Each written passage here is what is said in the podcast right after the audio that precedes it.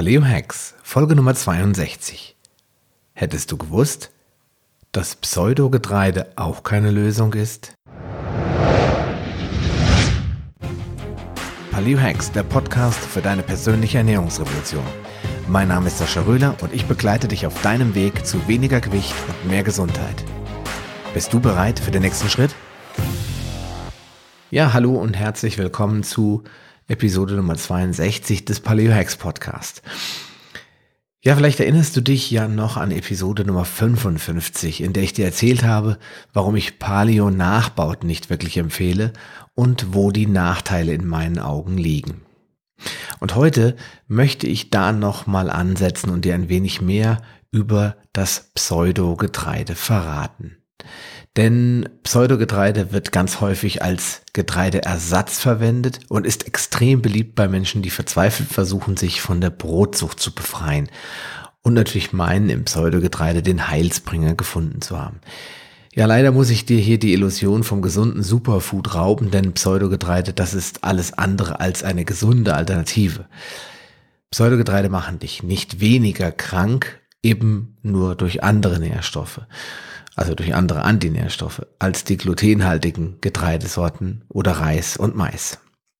Aber fangen wir doch ganz vorne an und klären zunächst einmal, was eigentlich Pseudogetreide ist. Und dazu habe ich mal wieder meine geschätzten Freunde von Wikipedia bemüht, die ja bekanntlich alles so schön kurz und prägnant auf den Punkt bringen können. Pseudogetreide, auch Pseudocerealien, sind Körnerfrüchte von Pflanzenarten, die nicht zur Familie der Süßgräser Poaceae, alle echten Getreidearten gehören, aber ähnlich wie Getreide verwendet werden. Die Samen sind meist sehr reich an Stärke, Eiweiß, Mineralstoffen und Fett. Sie besitzen zwar keine Eigenbackfähigkeit, wie beispielsweise Weizen oder Roggen, werden aber ansonsten ähnlich wie Getreidearten verwendet. Und die mit Abstand bekanntesten Vertreter sind Buchweizen, Quinoa, Amaranth und Chia. Warum diese Körnerfrüchte auch nicht besser sind, das erfährst du in dieser Episode. Ja, warum sind Pseudogetreide so beliebt und gelten gar als Superfoods? Ja, seit das Getreide so in Verruf geraten ist, da haben viele Lebensmittellieferanten und Händler natürlich Probleme, gutes Geld zu verdienen und versuchen seit geraumer Zeit bestimmte bestimmten Lebensmitteln Supereigenschaften anzudichten. Das ist nicht ganz falsch, aber wie so oft muss man genauer hinschauen und die Vorteile mit den Nachteilen vorsichtig abwägen. Ja, welche Vorteile haben Pseudogetreide überhaupt? Gibt es Vorteile?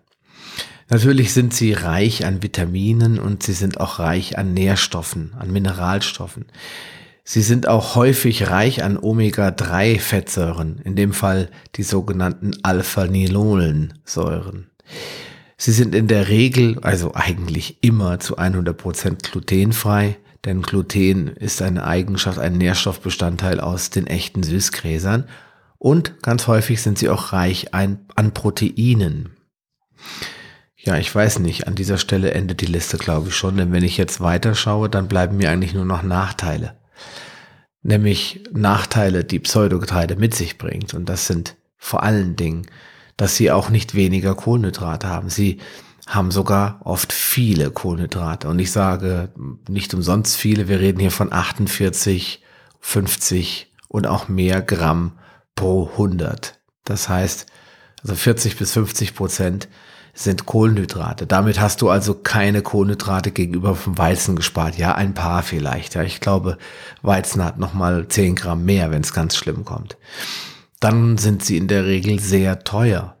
Das heißt, wenn man diese vergleicht mit den in Anführungsstrichen recht billigen Massengetreidesorten, die man überall für einen Apfel und ein Ei kaufen kann, also sehr günstig, ja, damit verglichen ist Chia oder Amaranth oder Quinoa und Buchweizen um ein Vielfaches teurer.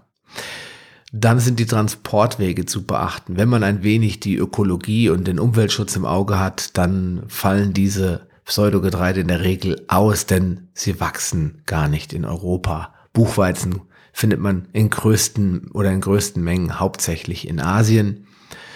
Und ähm, die erwähnten anderen, die haben ja schon solche Namen wie Chia, Quinoa und Amaranth. Da kann man sich vom Namen schon denken, dass die eher in einem südamerikanischen Land wachsen. Und so ist das Chia zum Beispiel auch bekannt als der mexikanische Chia. Insofern transportiert man diese Samen um den ganzen Globus, nur damit wir in Deutschland oder in anderen europäischen Ländern davon naschen können. Ja, und dann sind sie natürlich reich an Antinährstoffen. In der Regel sind das Protease-Inhibitoren, die verbergen sich nämlich nahezu allen Pflanzensamen und sie verhindern die Zersetzung der schädlichen Proteine in ungefährliche Aminosäuren. Ja, auf diese Weise transportiert der Samen nämlich seine gefährliche Fracht zur nächsten Verteidigungslinie. Und das ist dann die Darmschleimhaut. Aber gehen wir mal auf die einzelnen an, äh, ein, die ich erwähnt habe. Zum Beispiel der Chia, den ich selbst, und hier bin ich auch mal einem Irrtum unterlegen, ja, einige Jahre lang regelmäßig konsumiert habe. Zum Beispiel habe ich auch noch ein Rezept, meine ich, auf meiner Blogseite mit einem äh, Dessert, einem milchartigen Dessert sogar. Also ich habe auch viel dazugelernt, wo Chiasamen drinne waren. Und ich fand es immer ganz toll, dass sie so schön quellen und damit das Ganze ja, wie zu einer Art Quark oder Süßspeise aufquellen. Chiasamen, die sind erstmal reich an Phytinsäure. Und Phytinsäure ist ein Mineralstoffräuber. Es entsteht dadurch die, die Gefahr einer Eisenmangelanämie und im letzten Schritt Osteoporose. Außerdem äh, steigt die Infektanfälligkeit deutlich an, wenn man zu viel Phytinsäure konsumiert. Und dann kommt noch hinzu, dass dieses schleimige Gel, das ich eben als so vorteilhaft bezeichnet habe, das immer dann entsteht, wenn man den Chia in Wasser einlegt, ja, das rund um die Chiasamen ist, das wurde in diversen Humanstudien, also auch mit Menschen in Verbindung stehende Studien untersucht und es steht unter dem Verdacht, in Verbindung mit anderen Nährstoffen einen Leaky Gut, also einen löchrigen Darm auszulösen und des Weiteren chronische Entzündungen sowie Allergien hervorzurufen. Ja, wenn wir uns den Amaranth anschauen, dann haben wir einen anderen Antagonisten, also einen anderen Antinährstoff, nämlich die Saponine, die wir schon aus der Kartoffel kennen. Die stören bekanntlich die Darmfunktion und wenn sie die Darmfunktion dauerhaft stören, dann entsteht auch hier ein Leaky Gut Syndrom. Dann ist Amaranth ein wirklich massiver Träger von Oxalsäure das bedeutet, da gehen wir aber in einer weiteren Episode am Montag direkt drauf ein, dass durch einen hohen Oxalsäuregehalt in der Nahrung die Gefahr für die Bildung von Nierensteinen drastisch zunimmt. Aber der größte Fiesling im Amaranth ist ein Lektin mit dem Namen ACA, abgekürzt. Ja, ACA steht für Amaranthus caudatus Agglutinin.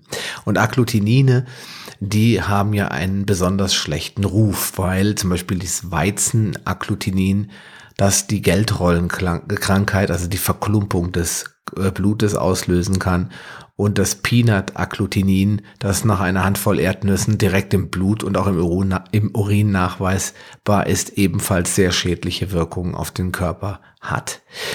In einem Experiment mit ACA konnte Dr. Jonathan Rhodes belegen, also den musst du dir leider herausgoogeln, diesen Beleg, dass ACA die Darmkrebsentstehung fördert. Dabei lasse ich es jetzt einfach mal stehen, weil wenn es ums Thema Krebs geht, ist äh, Deutschland und speziell die Menschheit extrem empfindlich. Das ist ja für viele eine Zufallskrankheit, die hat man nur, weil man Pech hatte oder weil man genetisch vorbelastet ist. Und hier hat Jonathan Rhodes bewiesen, dass es doch einen Zusammenhang zwischen Nahrung und Darmkrebsentstehung gibt.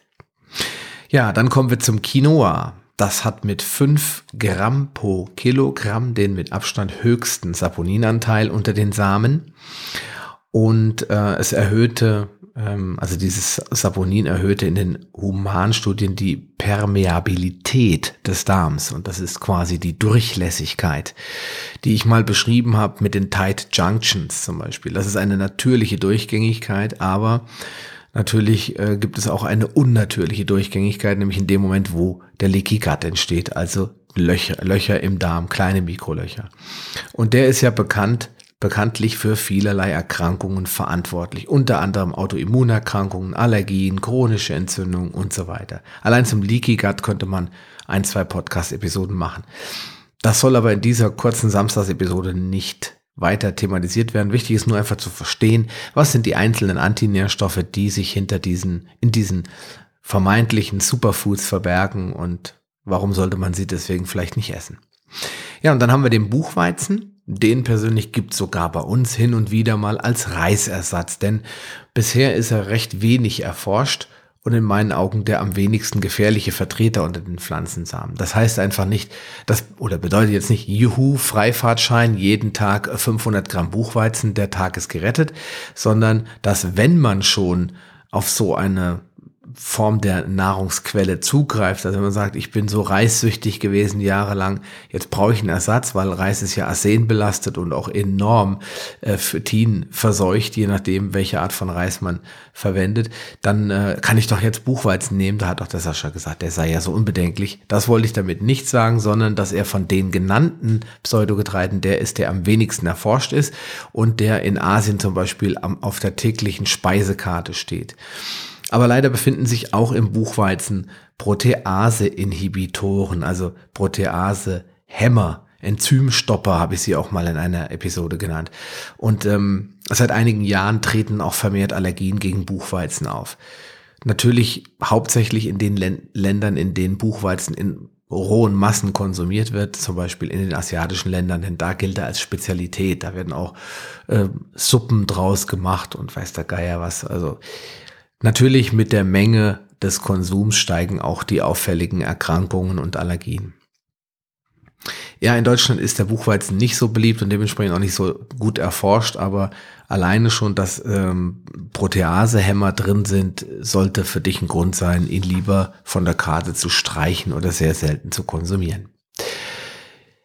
Ja, zusammenfassend kann man sagen, immer bedenken, das sage ich ja immer wieder gerne, dass unsere Vorfahren andere Nahrungsmittel bevorzugt haben und Nüsse und Samen und Grassamen, die standen ganz unten auf der Liste. Ganz oben standen große Tiere, mittlere Tiere, kleine Tiere und dann kamen erst Knollen, Wurzeln, Früchte, Honig und Samen und Grassamen und so weiter. Weil natürlich kann man von Grassamen nicht satt werden und man müsste Unmengen davon essen, um überhaupt einen gewissen Energiebedarf zu decken. So haben die unsere Vorfahren praktikabel gedacht und andere Nahrungsmittel bevorzugt.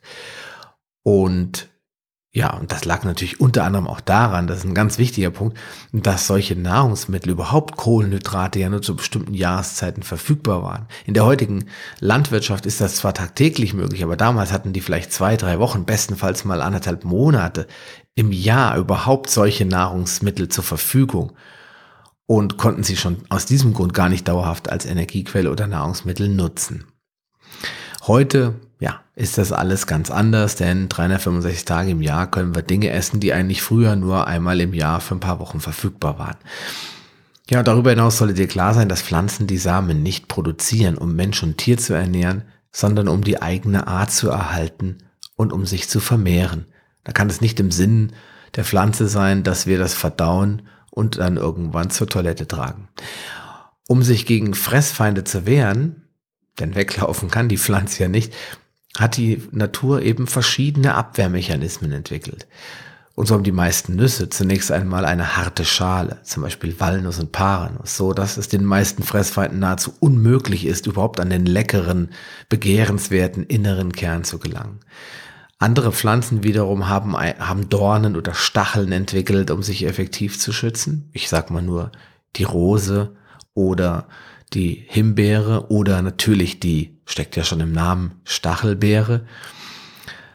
Ja, aber die mit Abstand effektivste Abwehrmethode stellten immer noch oder stellen heute auch noch die Antinährstoffe dar. Dabei handelt es sich um eben Pflanzenbestandteile, die für den Fraßfeind giftig oder in irgendeiner anderen Weise, Art und Weise schädlich ist. Natürlich ist das alles abhängig von der Dosis, das habe ich eben schon mal gesagt. Also wenn du jetzt einmal in der Woche eine Schale Buchweizen isst oder einmal im Monat mal ein Quark mit Chia, weil du da drauf so abfährst, dann wird das sicherlich nicht gesundheitsschädlich sein. Je mehr du davon zu dir nimmst, desto gravierender wird natürlich auch die Wirkung zutage treten. Ein gelegentlicher Konsum stellt also gar kein Problem dar und lässt sich durchaus mit der Häufigkeit vergleichen, mit der unsere Vorfahren vor hunderttausenden Jahren diese Samen verspeist haben, nämlich ein, ein paar Mal im Jahr, wenn sie dann eben auch vorhanden waren. Ja, und das habe ich ja auch schon gesagt, äh, leider sind durch moderne Lagerungsmethoden und Haltbarkeitsmachung diese Samen mittlerweile eben 365 Tage im Jahr verfügbar und können eben ständig konsumiert werden. Und da die Industrie natürlich kein Interesse daran hat, dass wir uns nur von drei, vier saisonalen Dingen ernähren, sondern möglichst von der gesamten Palette an Nahrungsmitteln und zwar jeden Tag und jede Minute, wird das Zeug auch gezüchtet und produziert und in Treibhäusern großgezogen und über die äh, Welt gekarrt und gekutscht, damit wir es auch bloß alle immer schön fleißig kaufen und essen. Ja, und dadurch werden sie dann zum Problem, diese Nahrungsmittel, denn die dauerhafte Belastung mit diesen antinutritiven Substanzen, also den Nährstoffhämmern, das ist, ja, das hemmt die Nährstoffaufnahme, wie schon gesagt, auch aus den gesunden Nahrungsquellen, nämlich aus den gesunden Dingen, die du zu dir nimmst und macht zudem deinen Darm noch krank. Aber es ist in jedem Fall ein Hinweis darauf, dass wir diese Pflanzen nicht essen sollten, wenn wir langfristig gesund sein wollen und gesund bleiben wollen. Ja, und was kannst du jetzt tun? Ganz klare Aussage, selten oder gar nicht konsumieren. Das hilft natürlich immer. Ja, und jetzt noch ein kleiner, vielleicht witziger äh, Beitrag. Wenn du nämlich Hühner hast, dann kannst du die Chiasamen herrlich an die Hühner verfüttern. Denn Hühner haben einen Kropf und der Kropf, der dient dem Vorquellen der eingespeichelten Nahrung. Dadurch haben sie keine Probleme, zumindest keine nennenswerten Probleme mit den Antinährstoffen. Dafür werden die Eier und das Fleisch der Hühner natürlich reicher an Omega-3-Fettsäuren. Es gibt tatsächlich biologisch arbeitende Landwirte, die ihre, ihren Hühnern als Zusatzfutter anstatt Getreide, Mais oder irgendwelche andere Mastgetreidesorten ähm, oder Mastmittel, also Dinge, die die Hühner schnell fett machen, ihnen tatsächlich Chiasamen zum Essen geben und damit Omega-3-Eier produzieren.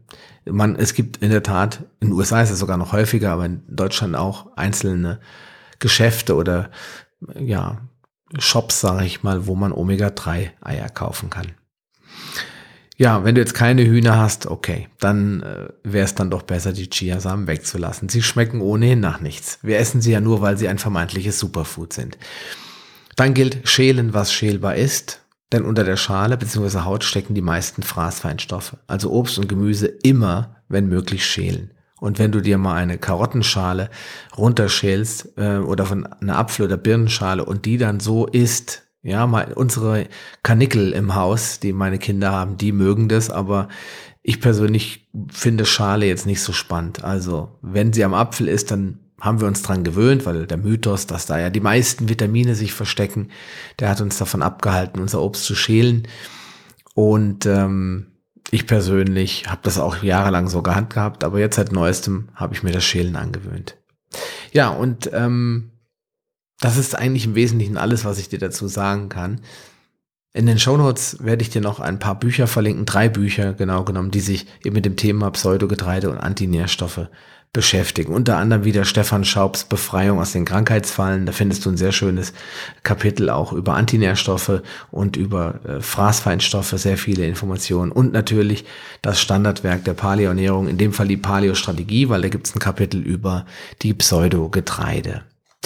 Ja, in diesem Sinne wünsche ich dir wie immer alles Gute ich hoffe, es hat ein wenig zur Aufklärung gedient und hält dich davon ab, jetzt bei deinem Umstieg auf die Paleo-Ernährung mit Paleo-Nachbauten und Pseudogetreide deine Lust auf Brot und äh, Müsli zu ähm, befriedigen und mach dir nochmal klar, dass das auch keine wirklich wertvolle Alternative ist. Wie schon gesagt, alles Gute, bleib gesund und bis zum nächsten Mal. Ciao, dein Sascha Rühler. Schön, dass du dran geblieben bist. Auf paleohacks.com findest du weitere nützliche Informationen, die dir helfen, deine Ziele zu erreichen. Zum Beispiel Rezepte, Buchtipps und vieles mehr. Wenn dir dieser Podcast gefallen hat und du etwas für dich mitnehmen konntest, dann erzähle deinen Freunden davon und leite ihnen den Link zum Podcast weiter. Ich freue mich, dich bei einer der nächsten Folgen wieder begrüßen zu dürfen und wünsche dir viel Erfolg bei der Umsetzung deiner persönlichen Ziele. Bleib gesund, dein Sascha Röhler.